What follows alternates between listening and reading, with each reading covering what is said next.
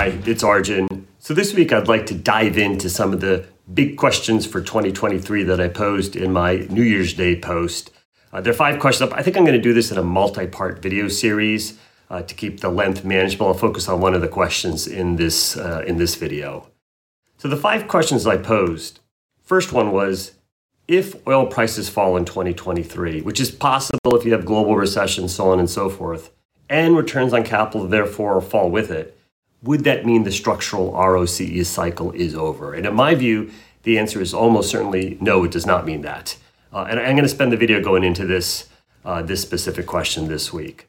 Second question I posed was this, um, this question of if you're in an environment, and I think we will be, where returns on capital, dividends are preferred over growth, does it make more sense for E&Ps to be diversified actually versus what has been the kind of preferred pure play business model uh, that we've seen over the previous period where oftentimes investors preferred growth uh, without focusing as much on dividends and returns. And I, I, think there will be a shift. It doesn't mean one size fits all and this is the answer for every com- company. I'm not saying that.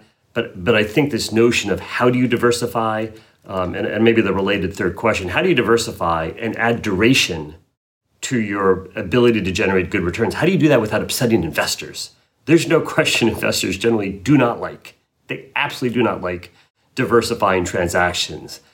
Uh, on the other hand, I think when you look at companies in, let's just say actually even over the last century, who have been able to sustain advantaged returns through the ups and downs, it is it has almost always been diversified companies. So I'm, this is very worthy of its own probably report series and discussion and videos.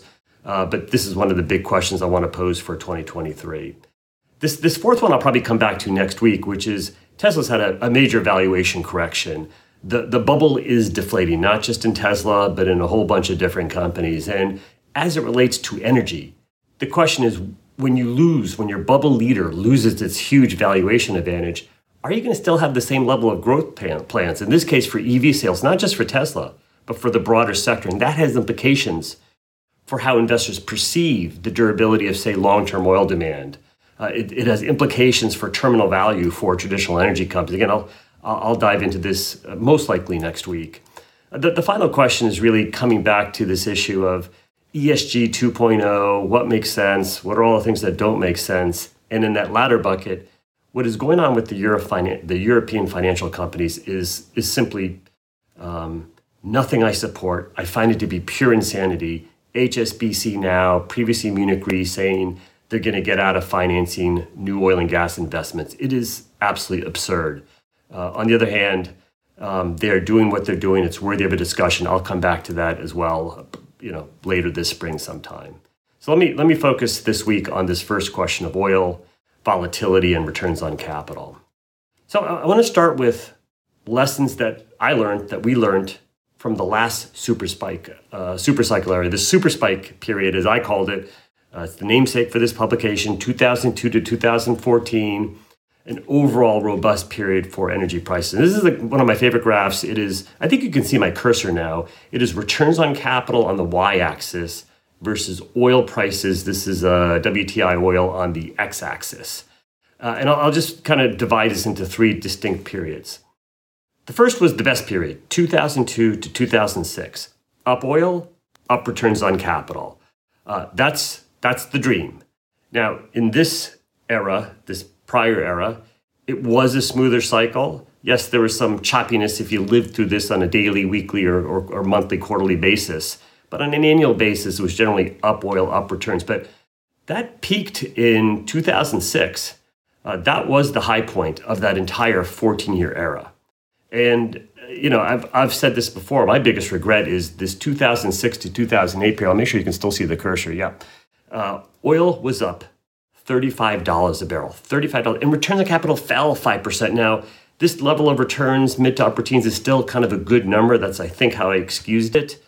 Um, but that's a real warning sign. It's not like oil was up five bucks and returns fell a little bit. Oil was up $35 a barrel and returns on capital fell. A huge warning sign. And you really saw that most meaningfully play out in this third kind of line I want to show, which is 2012 to 2014 $100 oil environment, almost the same returns on capital as we had in 2002 at $25 oil.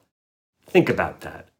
Oil prices quadrupled. If we were in 2002 and we said we're going to $100 a barrel, and I told you returns on capital are going to be little changed. Even I, you know, I'm a, I'm a believer that returns do normalize. I wouldn't have thought they could have normalized to that degree. The cycle clearly had long since it ended in 2006 from a profitability standpoint. In terms of peak uh, S&P weightings, that was 2008 and 2010 or 11. We had kind of double tops. Uh, but from a, from a profitability standpoint, it peaked in 06 and 012 and 014, still $100 oil, but disastrous, in my opinion, returns. There's a lot of lessons in there about trying to understand this relationship between returns and oil prices and are you improving, worsening, in line.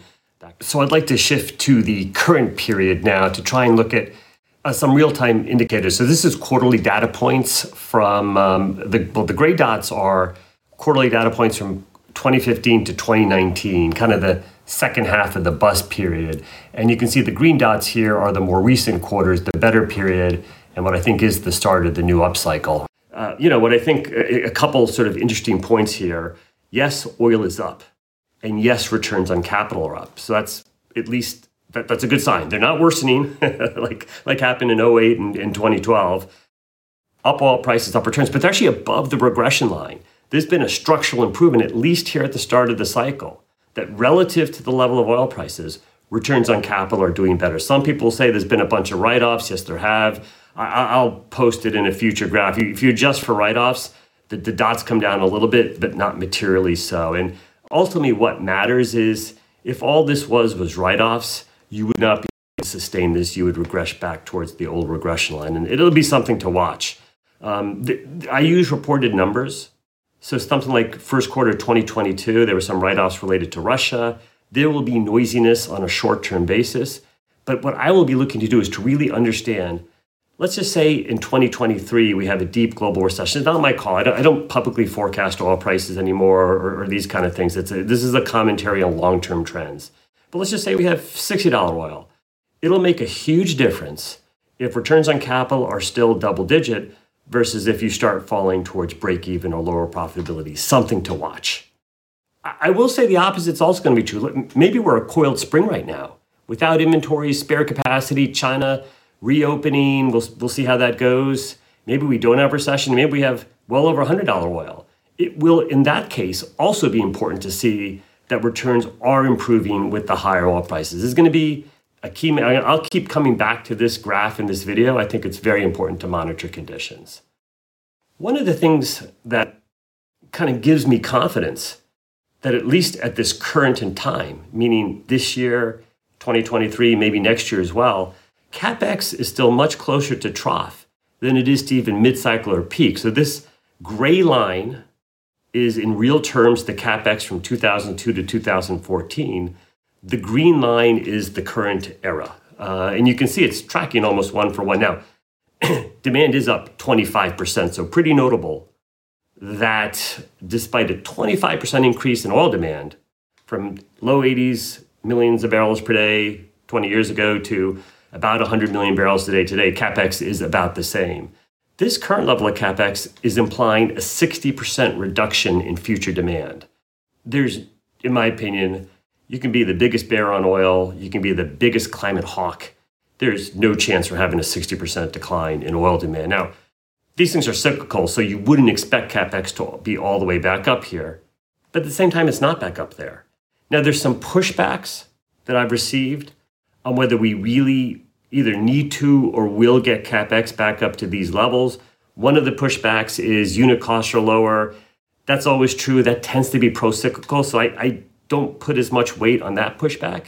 The other, I think, better pushback I've gotten has been that there's going to be a mix shift. We're not going to do deep water and Arctic and all these kind of things. And that if more of the future production comes from, say, Saudi, UAE, Kuwait, then perhaps future unit costs can actually be lower. Um, I, I, think we'll see that clearly would add geopolitical risk premium to a greater degree than it already is into oil prices. Um, if, if, this is, by the way, Western oil companies in a universe of 75 to 80, if, if they're not going to increase their capex, then I feel a lot better that returns on capital are going to be um, staying above the regression line. So we'll, we'll come back to this capex question in a future video, but I did want to just quickly highlight you don't the cycle does not peak at trough capex. You need to go through the cycle, and even if there are reasons for why capex won't rise as much this time, um, that probably bodes well for returns on capital.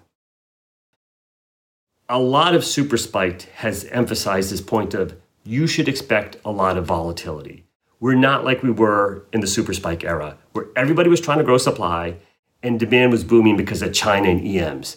You're almost in the exact opposite scenario in the sense of you have no spare capacity, inventories, or cushion in the system. That's throughout energy commodities.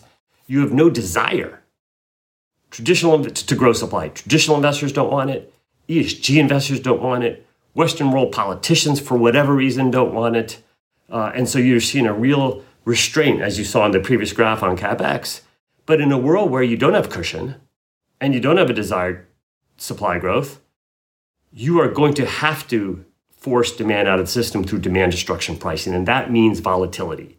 The thing is, though, when you get to whatever demand destruction is, it's going to vary. I've said all this before by commodity, depending on how robust the underlying economic conditions are, it could be a higher or lower price every time you go through this. But you get a correction in, in, in demand. You, you do, you destroy demand. And you get a, a weakening, a loosening of conditions, as we've seen here towards the second half of 2022 and at the start of 20. Some of that's weather, some of it's China shutdowns, but some of it's the reaction to very high prices last summer and last spring. So a one standard deviation move in oil on a quarterly basis, which I think is a relevant investor time frame, is going to be about $20 a barrel. That's one standard deviation. And you, of course, can have two and three standard deviation moves. So if your centering point, let's just say, is $90 a barrel, a one standard deviation move means in any quarter, you can have 70 or 110. That's just one standard deviation. You can obviously have two and three standard deviation moves. And you should expect that. So the question then is if you're going to have all this volatility, isn't that bad for traditional equities? And I, I reject, I reject that premise.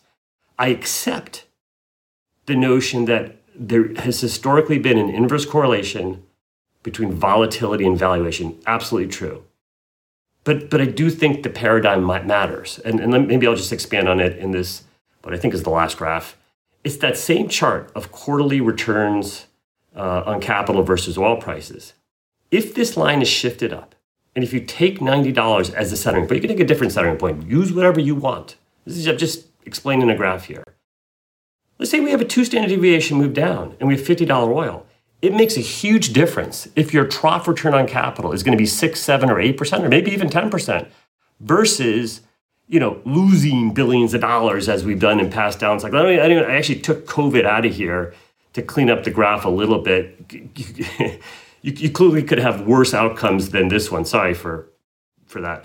Um, and, and similarly, if you go up, do we continue? You know, so if your centering point is a 20% return on capital, that's very different. That's very different than when your centering point's a 5% return on capital as it was for the previous five years. And so, yes, all else equal, investors favor smoother environments over more volatile environments. But, but, but you just can't say that as the be all and end all. And I'm done with the analysis. Oh, it's more volatile, so valuations will never pick up. Not true.